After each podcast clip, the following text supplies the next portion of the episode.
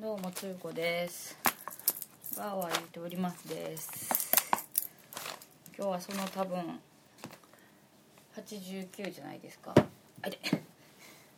89だと思います。ちょっと今あの作業をしながら作業をしながら撮るなっていう感じもしますけどね。ええ。あのもう9月に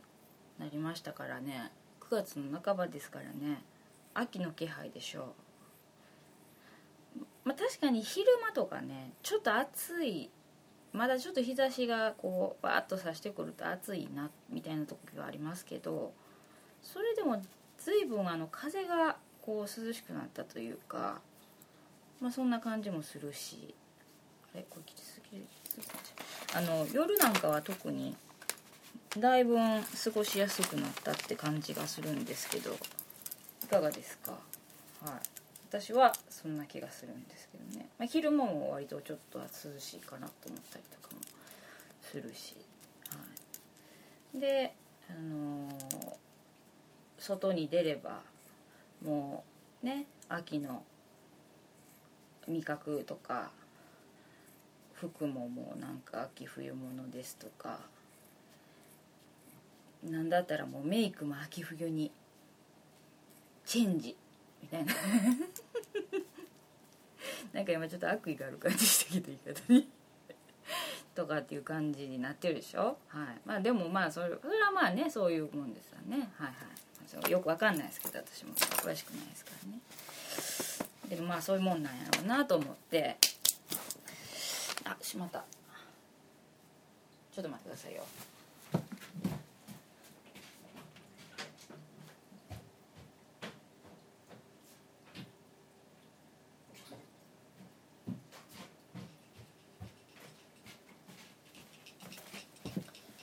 あそういうことなんでね。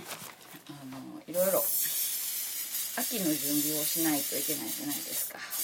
秋冬に向けての。だから今秋冬に向けての準備をしてるんですけどね、ええ 別にいませんでええやないかっていう話ですけどちょっと思い立った時にねしとかないと、ね、ちょっと忙しいでしょ最近ちょっといろいろ私もね暇そうに見えるかもしれないけど忙しいんです割合。誰も暇や暇そうやとか言ってんのにやるけど。だからちょっと今しとかないとちょっとねどうしてもねやつが。てかもう今しといたらもうこれでとりあえず一旦 OK なんでちょっと今それをしてます。はいすいません。ちょっと手洗お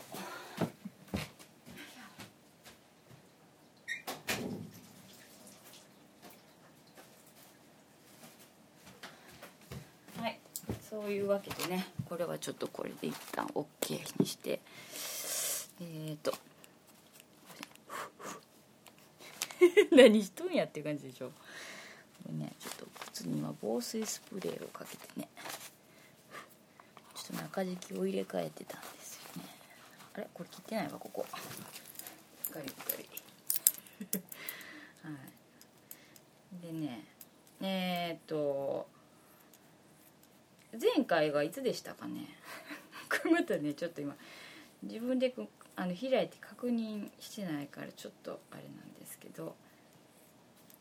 そん、えー、と前回は何やったかな？何の話したんやったかな？何の話しましたっけね？よいしょよいしょ。ちょっと今ハサミでねこれソールの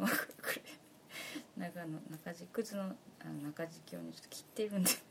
ちょっと集中してそっちに集中してないというか聞い取られてあの話に集中できてないかったんですけどこれで、はい、これで OK にしとこう。ね。これで飛んでこれで。こうして。こうして。よいしょ。よいしょ。この生活感がもうありありとあ出てる出てるところがいいでしょ隠しきれない生活感。しょ。はい。OK これで。よいしょ。あれ？私あそっか？はいはい。ちょっと待ってください。もうこれもういっぱいやな。はい。えー、っとちょっとなんかでもねあれでしょ。台風というかこう雨が降ったりとかするから蒸し暑いでしょ。ええうんね湿気てるわほんま湿気てる。よしでこれで撮り始めたらね電話がかかってきたりとかするかもしれないですねちょっとその可能性が大ですね、まあ、前も似たようなことあったと思いますけど。何回か。はい。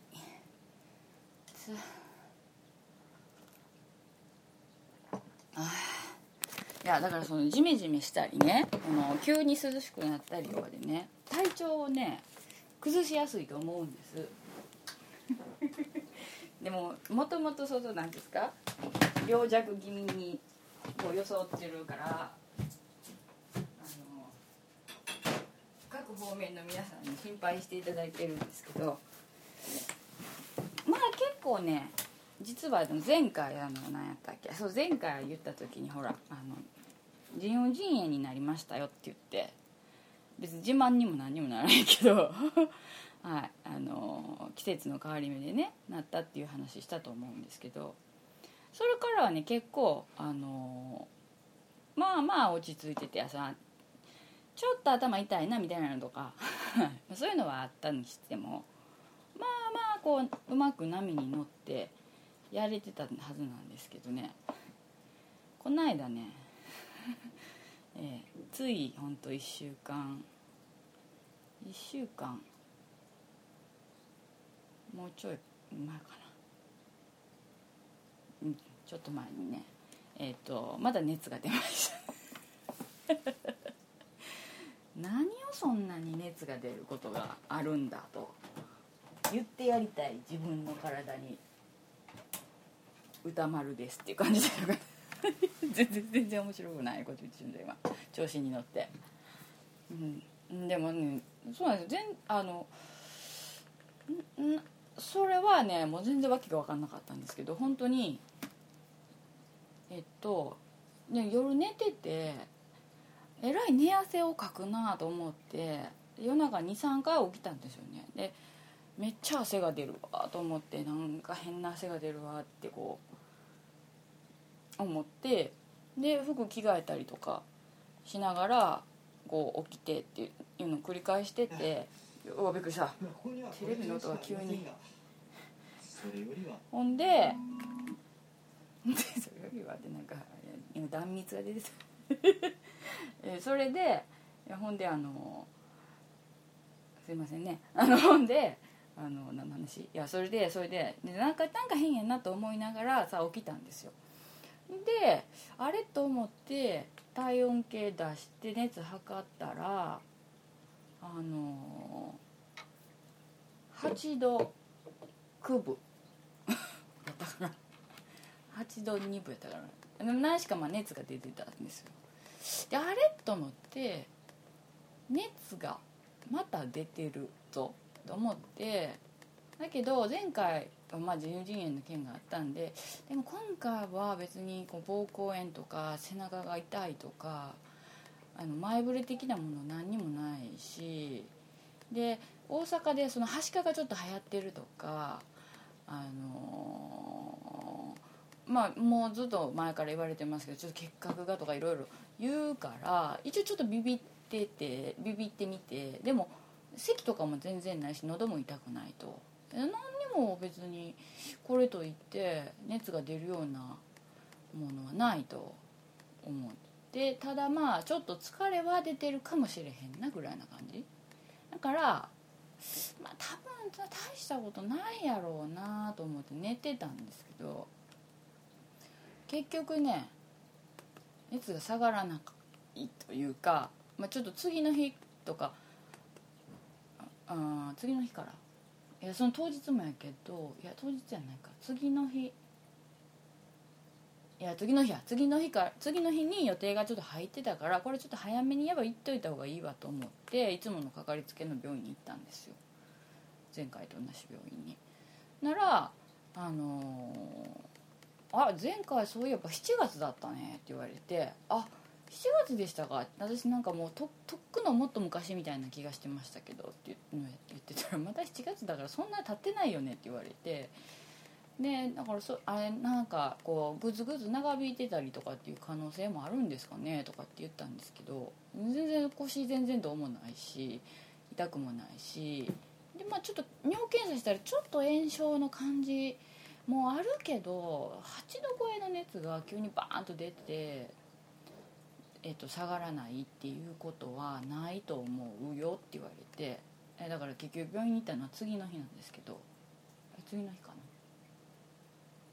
そうそう次の日、うん、次の日に結局熱が下がらないから行ったんか。そうそうそうそうそうそうそうそう。え？違うよ。いやいやそうそうそうそう。だから朝熱が出てて昼も夕方まで下がらへんかったからその日の夕方午後診に行ったんや。そうそうそうそうそうそうそうですもう記憶がね定かじゃないね。でその時もだから熱が結構8度ぐらいまであってって言われて、まあ、とりあえずでももしかしたらまた前と同じパターンで炎症が起こってるかもしんないからちょっと薬あの飲んどこかって言ってであのちょっと採血もしとこうって言って、うん、点滴またしてもらったんですよ。採血点滴して。であので、まあ、今日今回はまそんなまたおいでっていう感じないしからとりあえず今日点滴してまあ様子見たんでいいから薬飲んでっていうんでで、まあ、様子がまたおかしかったら来てねって言われて。で帰ったんですけどその帰ったのがだから夜7時ぐらいかな。はい。あのずっと寝ててあの財布の中にお金が入ってるかどうかも確認せずに病院に行ったもんやからあの点滴とかしてもらったから あの医療費があの予想よりちょっと高くて財布の中にあの3000円しか入ってなくて 足りんってなって。受付とかで「すいませんちょっと足りなくて」って言って「あのちょっと今すぐちょっとあのコンビニ行って下ろしてくるんですいません」って言って言って「あいいですよ」って言われたんですけどあの横で座ってた受付の他の患者さんに って笑われましたけどね。で、えーと、あのあのそのあの急いで行かんでいいからゆっくり行ってきてって言われて あのちゃんとまだ時間空いてるからあのねま、採血とか点滴もしたところだから血だらだら流れたら困るからゆっくり行ってきてねって言われて分かりましたって言ってあの近くにコンビニがちょうどあったんでコンビニ行ってお金を下ろして払って「ありがとうございました」って言って帰って。で結局その日も寝てたらえっ、とねえっ、とすごい寒気がし始めたんですよ夕方。ずっと寝てたんですよ。結局ずっと寝てて夕方さいや夜になって寒気がするなと思ってこれ熱上がるかなと思って、まあ、一旦ちょっとまあ測ってみましょうって言って体温測ったらもうその時点で39度あったんですよ。で39度あるのにこの異常な寒気何よってなってあのだってねまあ普通にこうまあなんか寝巻き着ててででもう帰ってきた時点でちょっと肌寒いと思ってたからでも家族は蒸し暑いからなんかドライとかなんかかけてたから私はもうあの長袖のパーカー着ててでフードかぶってんで寒気がし始めたからもう靴下履いてんで毛布かけてで普通の布団かけてんであのそれでも冷えるからあのいつも、ままぐるぐる巻いてるストールを巻いてんで「」で寒いって言ってで足が冷えるって言ってずっとやうで布団の中でやってたんだけどもうもう訳が分からないというかあこれもうちょっと私本当やばいんちゃうかなと思ってあのいつも神とか仏に頼らないというか本当困った時の神頼みしかしない私なんですけど今回はねあのとりあえず寒気が収まったら熱上がりきってるから熱上がりきったらなんとかあの峠越す越すと言ったらおかしいですけど体が戦ってくれてるからと思ってもうね布団の中でねお経をあげてました。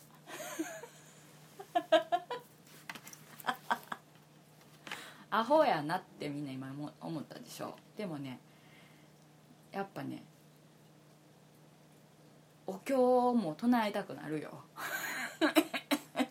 だってさほんと咳も出えへん。喉も痛くない。炎症もさほど強くない。その時点ではね。その時点ではその炎症的なものもその尿路感染の炎症もそんな強くない。何が原因かわからない。まあ疲れかな。まあでもとりあえずみたいな感じでですよ。39度からの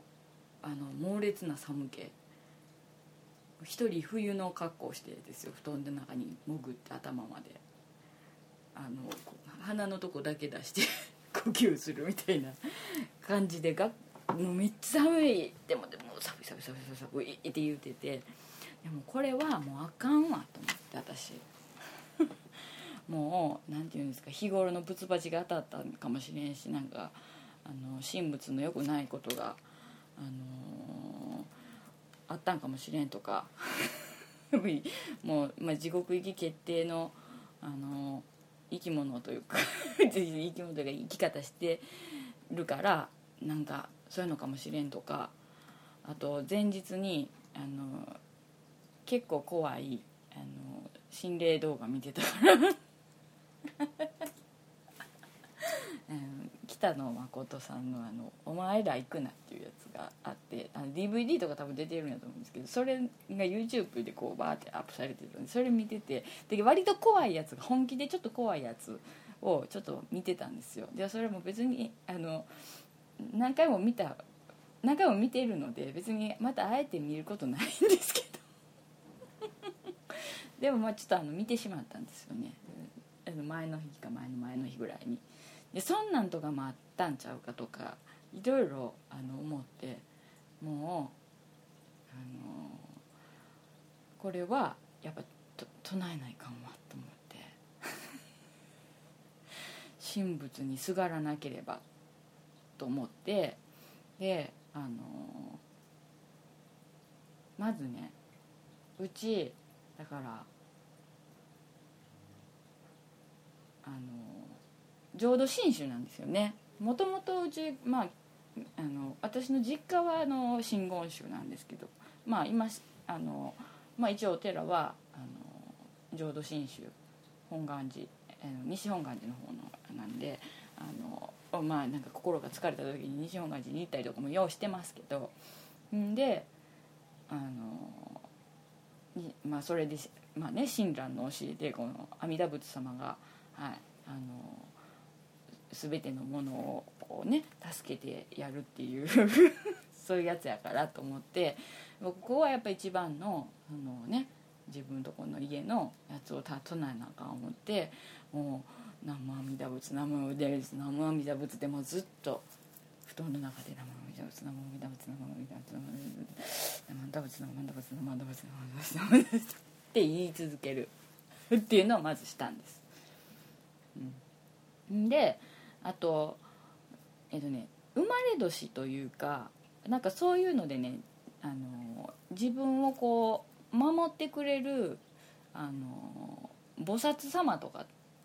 仏様とかっていうのがねあるんですよ。それ昔私が本かなんかでね読んだんですよ。で私はあの多分これはえっとね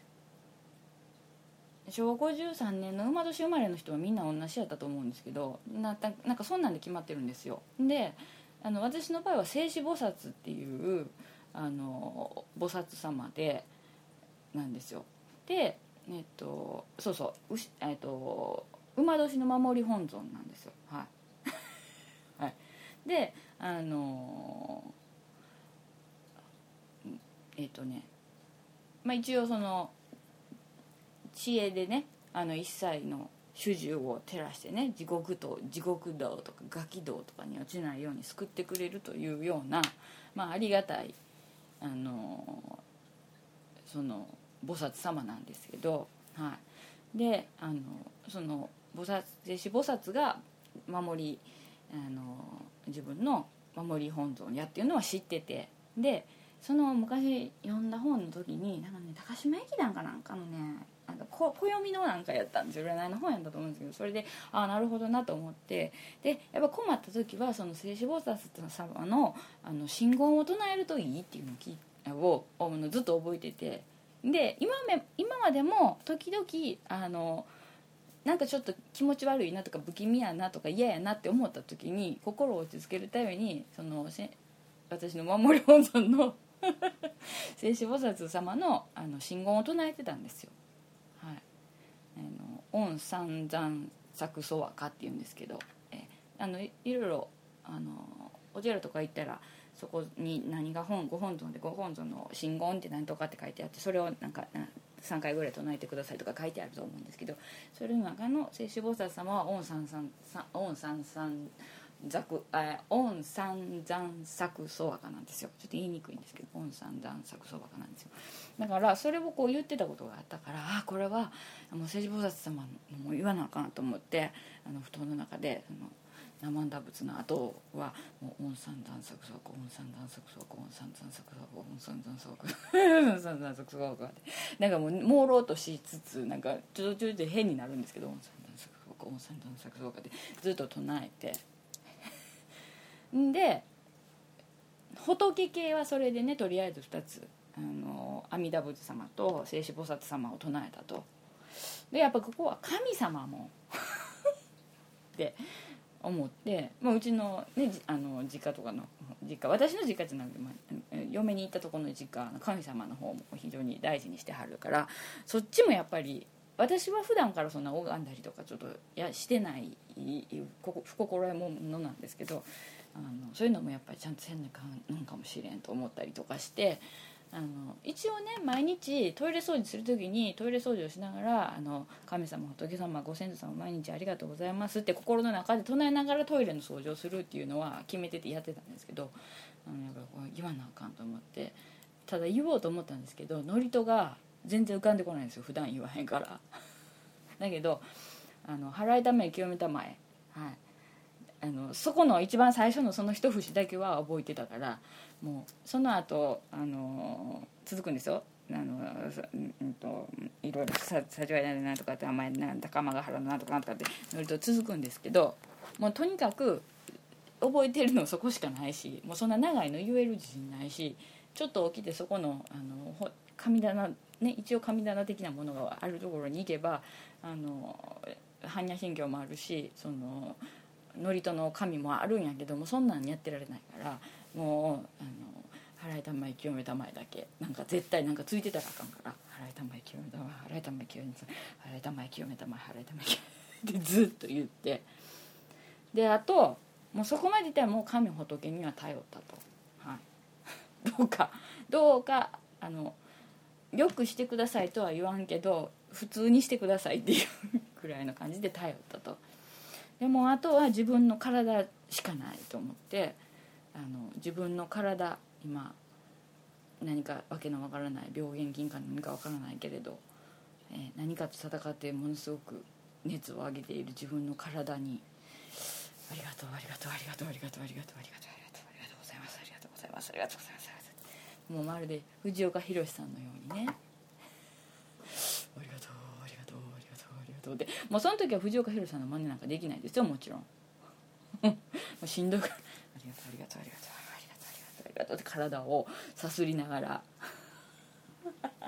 それの繰り返しをもう回数とかは覚えてないですけどもうとにかく寒気が終わる止まるまではこれをもうもう次から次へとそのその 4, 4つ、うん、を唱えずってもう布団の中でずっとずっと書いて「ありがとうございますありがとうございます」ずっと何十回か言うじゃ別のやつ言うて何十回また何回か言うたらまた別の言うてっていうのをやってもうねそりゃそりゃね家族から見たら恐ろしい現図やったと思いますけどまあたまたま私誰も見られてなかったですけどね布団にいてたから。でまあそれずっとそうやっててそしたらやっと体がこうだんだんこう温まってきてでこう足の先の方ももうすっごい冷えてたの。でも冷たいし寒いしもうって思ってたのが楽になってきたからああもうこれやっとああ楽になったありがたいありがたいと思って。んででまああのだんだんこう汗もちょっとじわっとかいてきたりとかもしたしその前に病院にも行ってるしもうちょっとお風呂入りたいなと思ってたからのそりと起き出してでお風呂に入るんやけどえっ、ー、とまあささっと入っても別に構わないんですけどあのやっぱりね芯から体がやっぱりちょっと温まってないというか熱で上がってんねんけどやっぱね寒い感じがしたからもうこうなったら湯やなと思ってお湯や。いやもうもうあまりお風呂長いこと入ったらしんどいの分かってるけどここはあえてお湯で体をしっかり温めてやろうと思って。でもあの体の中の悪い菌を高熱で熱で倒してやろうっていうなんかようわけのわからんことになってますけどと思って。で私あのこう手首とかこの指輪とかピアスとかこういろいろつけてるのでそれをこうあの外して置くところに置くのにあのこの水晶のね粒というかを買ってきてて一応清めれるよみたいな。るよ？っていうのもあれですけど。っていうのがでそれをこうガラスの器に入れてこう光が当たるところにちょっと置いたりとかたまに置いてねして。でそこにその外したのをこう入れてでまあそれでまたこうちょっとあのき、ね、清めるみたいな感じのことをやっててもうもうそういうことやりだしたら止まらない人なんですよね大体。信心信心深くないくせにそういうなんかスピリチュアル的なことみたいなことにやりだすと止まらない人やから。でそれでやってたからあ水晶があるわと思ってこれはもう水晶の力も借りないかんと思ってそのジャラジャラジャラっとこうね本当粒の水晶なんですよ。形不揃いなんですけどその水晶をあの片手に握れる片手に両手にこうちょっとずつ握れるぐらい持ってあのまあお風呂入ってであの浴浴槽に入った時にまずそのあの水晶をねも握ってまた念仏を唱え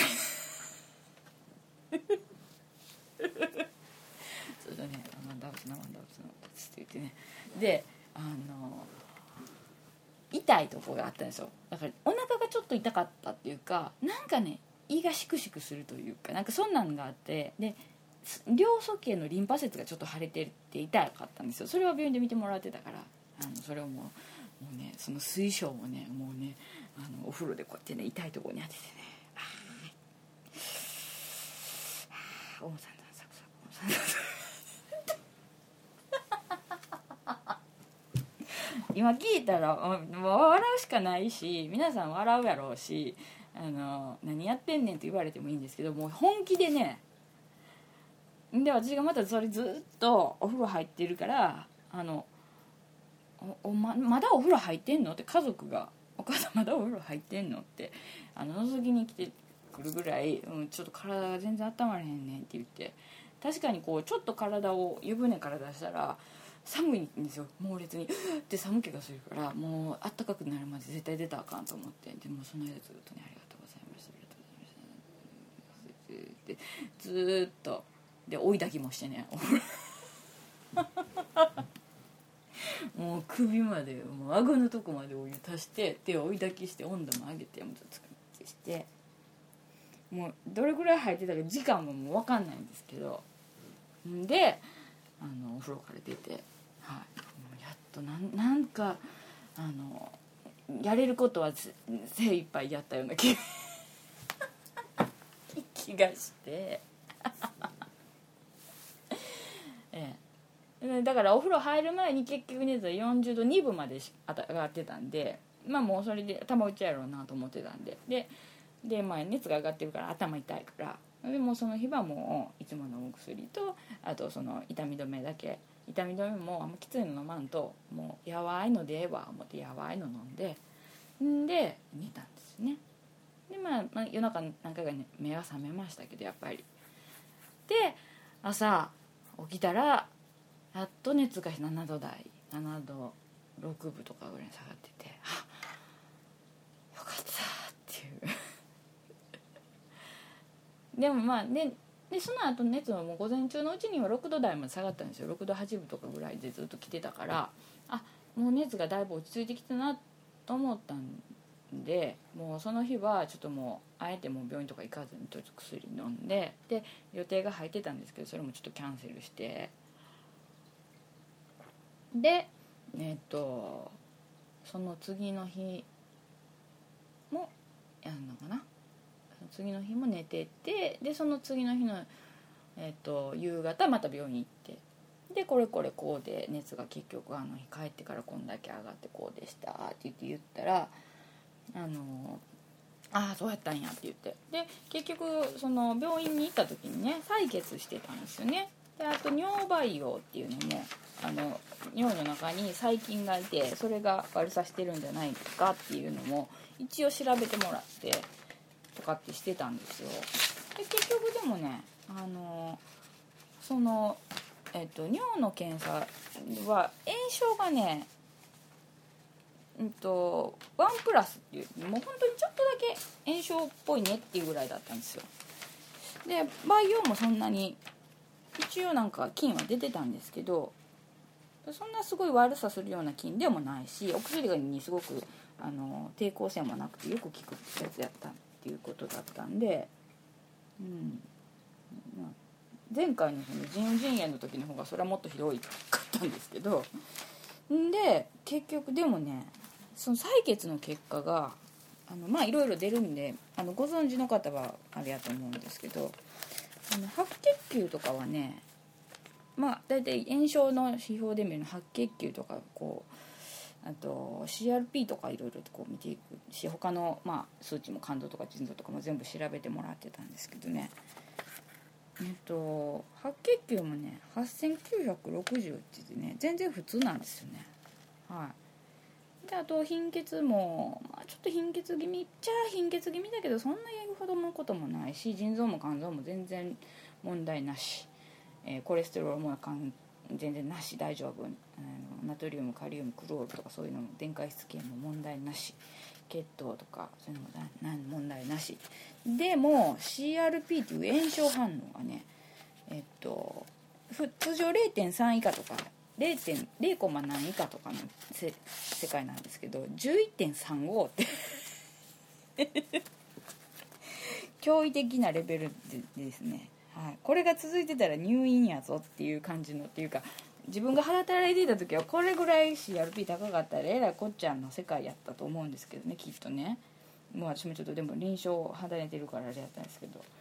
11.35で えっ？って言いましたけど。先生もちょっと半笑いでしたけどね。でこれ前回のその7月の調子が悪かった時の採血同じような経過だったんでその熱が出て1日目とか2日目ぐらいに病院に行った時に寝た時の採血の結果もその時はね白血球も、ままあ、ちょっと高いかなぐらいだったんですけどそんなでもなくて CRP がね7.01だったんですよ。ということは前回より今回の方が炎症反応だけ見るときつかったっていうね、はい、感じでで結局そのまあなんか夏の疲れとかもありでそのあのもしかしたら炎症反応があって私がもしかしたらその熱が出始めるより前に実はもっと体の中では炎症が起こってた起こってて熱とかにも反映されてなかったけどすごいこう戦ってたんかもしれないしでで結果としてその採血した時にあの炎症反応がものすごく高くなっててでその後熱が一気にグッと上がってあの薬も入れたからちょっとガッと良くなってきてっていうのなんかよく分かんないんですけどとりあえずあのまあ良さそう。問題ないとりあえず問題なさそうやでっていうことになって今のところね、まあ、検査結果とか見るにしてもね。だからあの、まあ、とりあえずもうちょっとあのあと5日間薬続けようということでまた前回と同じように治療してもらって、えー、今回も、えー、終了というなったんですけどね。本当にねもうねあのもともとだからその体調が良くないというか持病があるとかで、まあ、体調もその体も鍛えてるわけじゃないし弱いとかねありますけど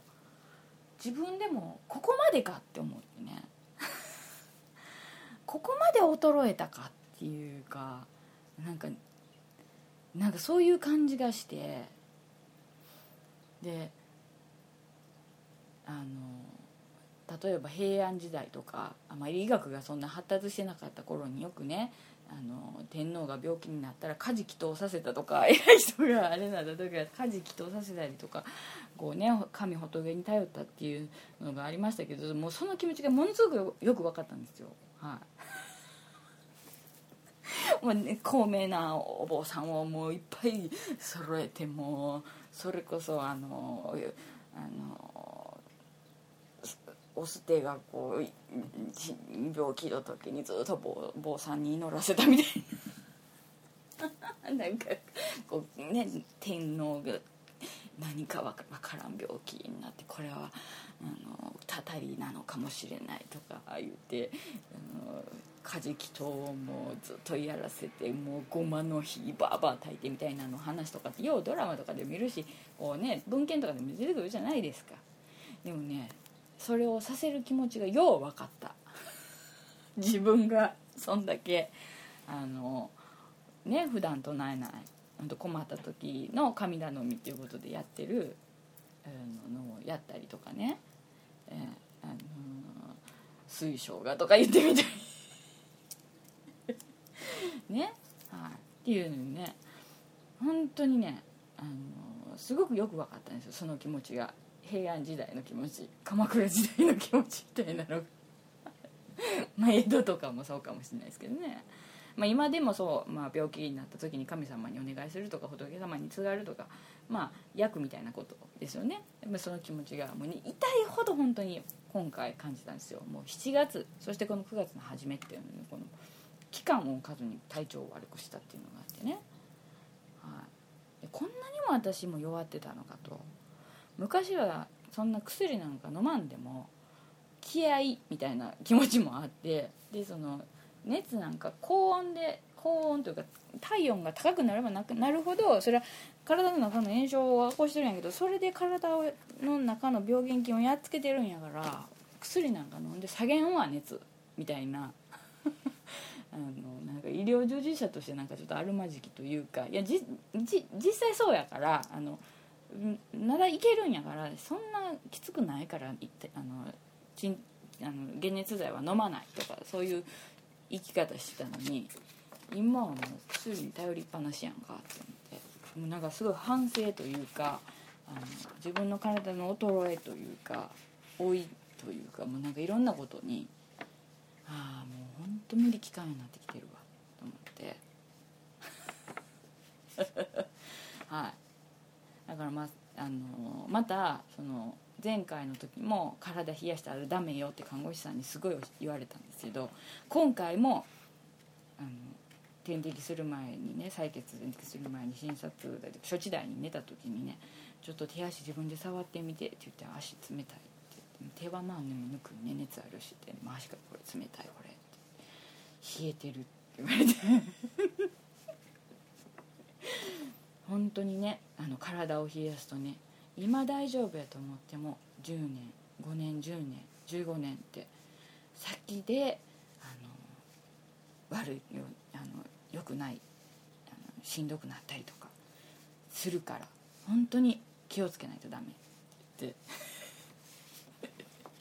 その時私もさ熱がさあるからさ体は熱いでしょ？でもあの前回そう体冷やしたらダメやでって看護師さんに割ときつめに一週からやられた叱られたとか言われたから私も気ぃつけてその時靴下とか履いてなくて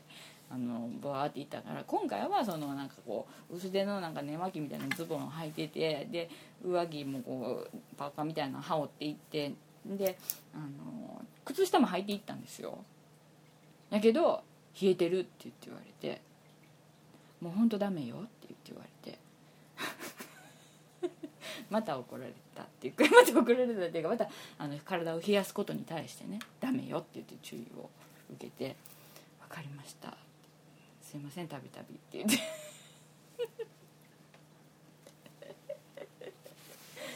シャワーだけお風呂シャワーだけって言ってなかったとかって言うから「いやそれはちゃんとあのいつも湯船には使ってます」って言ってそれだそれだけは反抗しましたけど。って言ってなかったって言うから「いやそれはあの湯船に毎日使ってます」そこだけ反抗しましたけどあとは「分かりました分かりました」って常温でねとかね冷たいものを飲みすぎないようにとか。あとは薄着とかとかね「いやあとは何があるの?」って言われるから「まあ、家族が暑がりなんでエアコンとか」とかって言われて。でも気をつけますって言って反省してちゃんと。そういうことも含めてねであのまあ一時私がその調子が悪かったりとかまあしたりもしたんでけだいぶ前に朝鮮人参エキスっていうのをいただいたんですよ。はい。でそれがなんか実はすごい高い朝鮮人参エキスらしくてあの値段は聞いてないんですけどなんかもうそのねあのほぼ真っ黒みたいな感じのあの色のドロッとした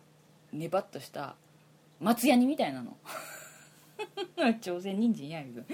松ヤニみたいなのがねこう入ってる。それは朝鮮人参エキスなんで凝縮したやつなんですよ。で結構まあいいお値段がするらしいんですけどそれを偶然いただいてね。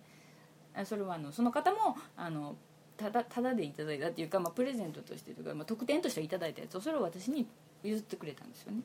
でこれをやっぱね飲んどいた方がいいよって言われたんですけど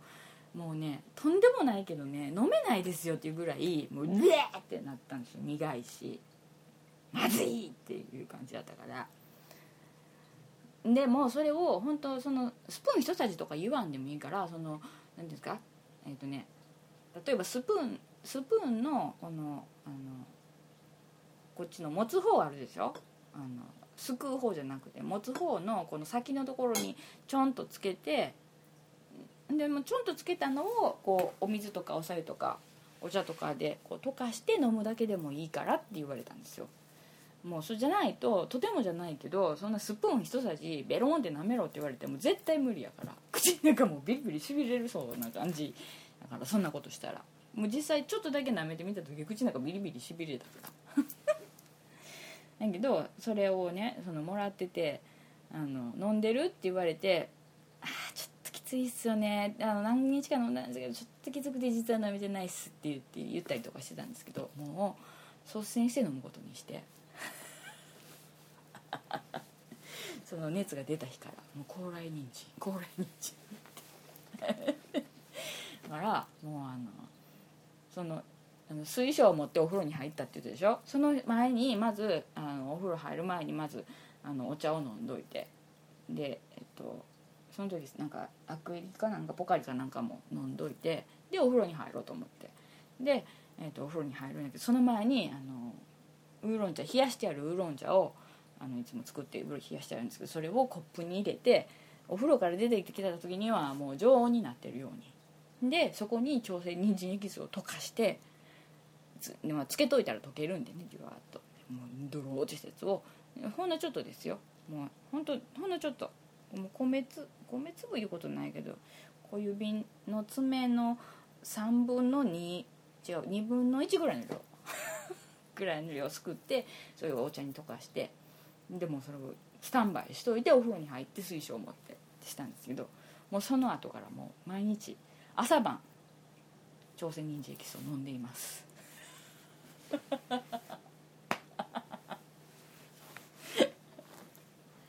ちょろいもんや。自分でも思うけど。お前ちょろいもんやなっていう感じでしょ、えー、でもねもうそれぐらいほんまにやっぱ体を気遣わないとダメやっていうことがねもう実感したんでね。でまたこれはねそのなんていうんですか朝鮮人参エキスがね前はその同じ飲み方をしててうーゲロまずと思って続かへんかったんですけどもうねその一番最初にその朝鮮人参をもう飲んだ時にこんなに飲みやすいもんだったかって思ったの。ね スッと入る体にみたいな口にスッと入ってゴクッと飲めるみたいな。ごくごく飲める。もうそれからも全然朝鮮人参も全然きついそのその量を一応保ってるんですよ。で朝晩必ずそれを飲む飲んでるんですけど今もう何日目かですけど。もうね前やったらほんまねもう嫌やと思って飲まなかったんですけどもうねなんかうなんか心を入れ替えたというか体が何か変わったのかというかつきものが落ちたかのように朝鮮人参エキスがもうスッと体にね入りますよ。でそのうちもお茶とか溶かさんでもスプーンでベロンって舐めてあの入れれるんちゃうかなって思うぐらい 口しびれたりとかせんともうだんだんねでなんか量が足りんというかその朝鮮人参の味が薄まってきてる感じがして効果がないんじゃないかとか思い始めてちょっとずつ量が多くなってる。ほんまちょろいもんでしょ。でもね本当ね体はね気をつけた方がいいですね先生も。あの夏の疲れやと思うからあの睡眠よく寝てよく食べて適度に動いてっていうね。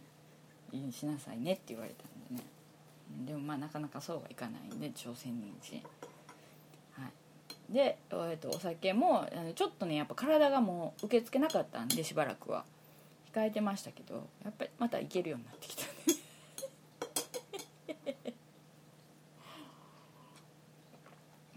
本当気の持ちようでいかいかに気の持ちようで生きてるかっていうところがなんかこうさらけ出されてますけどでもそれぐらい本当に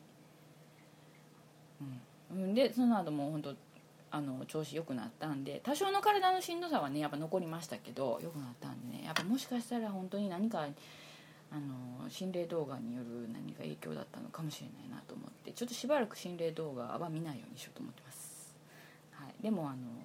血液型ゾーンの階段とかは聞いたりとかしてんで全然その辺はまああの入ってくるものに関してはねもうずっと聞いてますからね、はい、でもあの動画はちょっとほんまにやばかったかもしれへんなとか思ってちょっとあれはちょっとやめとこうとか、はい、ちょっと思いつつ、はい、やってます。でもね本当にねやっぱ40手前になるとね体のこといろいろ気になるのでね。はい。水晶をね っていうのねあれですよね。もう思わず私自分の息子にも水晶を持たせました。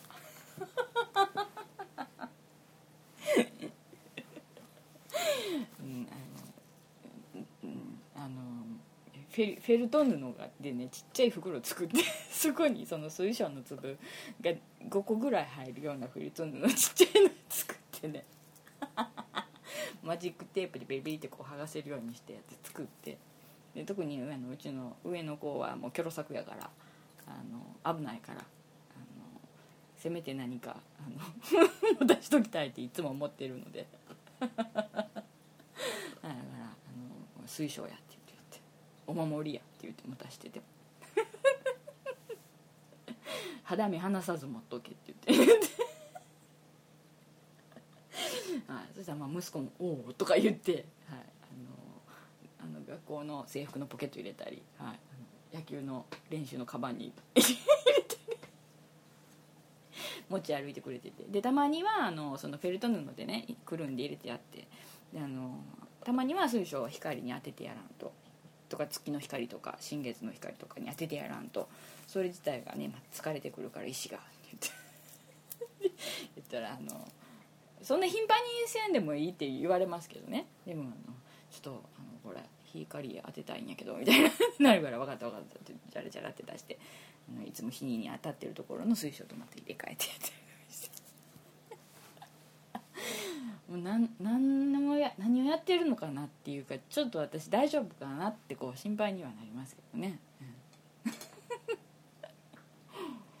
うん、まあねあのそういうことをやったりとかして、はい、今元気なんですよ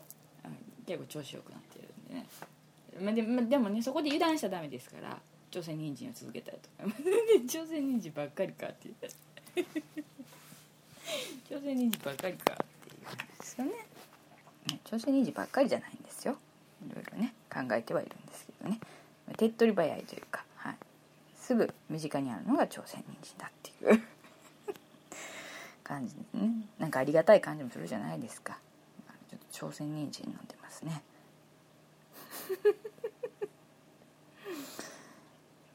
うんとね。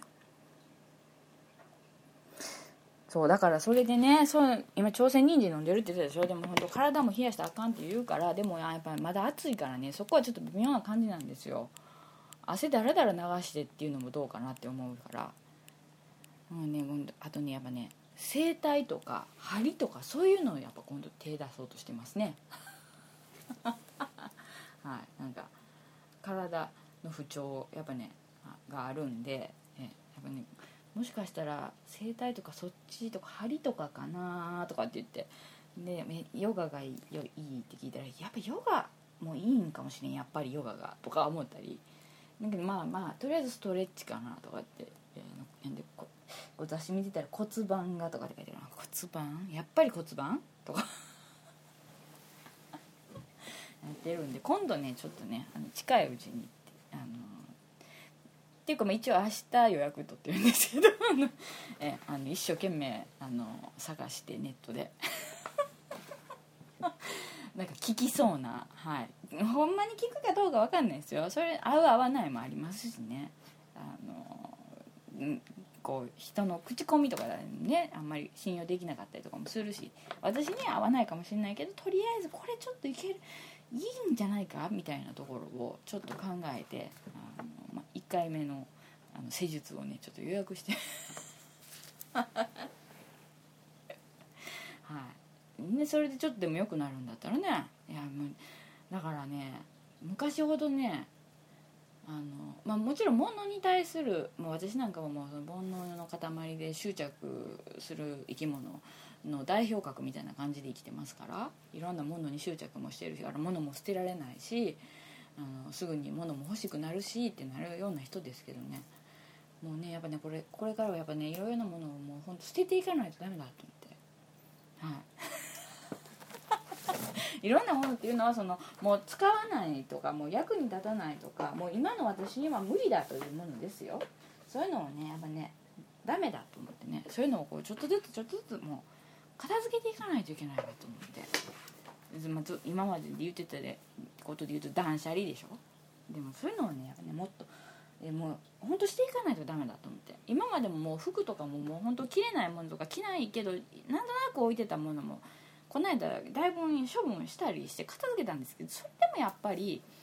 もうやっぱもう体のラインとかもねもう全然本当その若い時とかあのにからもう全然変わってしまってるしもう無理だよっていう。無理や。いくら自分の気持ちがこうなっててももう無理やっていうのでもうよっぽどじゃない限りのものはもういろいろなものを処分していこうと思って、はい、もう昔のプリクラとか。うんそれはちょっとでも置いときたいかな。プリクラ帳とかはちょっと置いときたいかな、まあ、でもなんかもうそのねいろいろ置いてあるなんかものとかね、はい、でももう特にも終わっても不必要になったものとかにちょっとやっていかないといけないと思って、もうね重いものは全てダメって。これはねあのねあの漫画というかエッセイなんですけど大人のおしゃれ Do&Don't っていうあのスタイリストの人とあの牧村悟さんっていう漫画家さんの教書なんですけどそれがあってねそれ読んでたらねあのねええこと書いてあるなと思ったんですけど。はい。あの重いものは全てダメですねって。重いコート重いバッグ重いネックレス重いピアス。なぜなら人生がもう重いからって書いてあって 大人ね。大人は。なるほどと思って。確かにもうさ例えばコートとか服とか選ぶ時にねもうね例えばこう羽織ってみてとか着てみてあの重いものあかんって思うでしょ？思 思うでしょっていうか私はもうそうなんですよ。あの実際肩凝ったりとかもうしんどなるからジャケットとか探すにしてもいかに軽いもの？って思ってもうあこれ軽いっていうものにもうなってきてるからもう何年も前から。ああと思って確かにそうやわ。もうほんま人生重いしみたいな。目から目から鱗的な感じでね。はい。だからねもうずっともうたまに着てたんですけど本当にもう重たくて着ててもちょっとたまにもなんかもう重たいほんま重たいもうしんどい脱ぎたいって思うようなあのジャケットとかがあったんですよね。あのもう20年と言わん、ま、20年ぐらいか前に買ったやつだったんですけど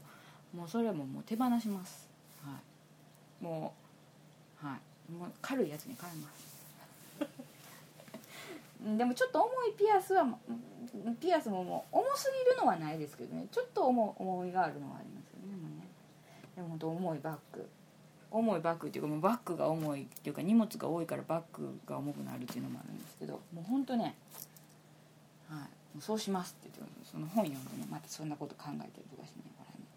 これは別におしゃれに関しての本なんで人生とかに関して関係ないんですけどでもそれを人生と重ね合わせてね。そうやそうや。重いもんはもうあかん。人生が重いんやから。人生に重いがもう。どんどん出てきてもうてるから。って思って。またねちょっと地道にやろうと思って今ちょっと計画を立ててますだからある程度ほんとね処分したからもうないやろと思ったけどでもねまだあるわきっと。だからいろんなものをねちょっとこう少しずつねどうせでも物が多いのにね。でもまたこのねこのどうでもいいどうでもいいって言ったらおかしいけどあの播磨屋助次郎ね播磨屋さんのおせんべいのあのあれのあの季節のダイレクトメール秋号がまた届いたんでねこれまたあの取っといてしまうっていう。ね全然断捨離とか言うとって全然やんと思うけどこれ,、ね、これちょっとあのまあいろいろ読み応えがあるんで ちょっとなんかを置いといて置いといてみたくなるのがあるんでちょっと置いときます。もう言うてることとやってることがもうぐっちゃぐちゃ、うん、でもまあねいろいろ大変やからねいろいろね。そういうこともあるんですよ。はい。な何の話？そうそう。何の話かなっていう感じですけどね。でね。って言うとったらもう1時間が軽く近くなってきてるんでとりあえずもう前編というかそのえっと89の1はもう自分の体の体調の話で終わり。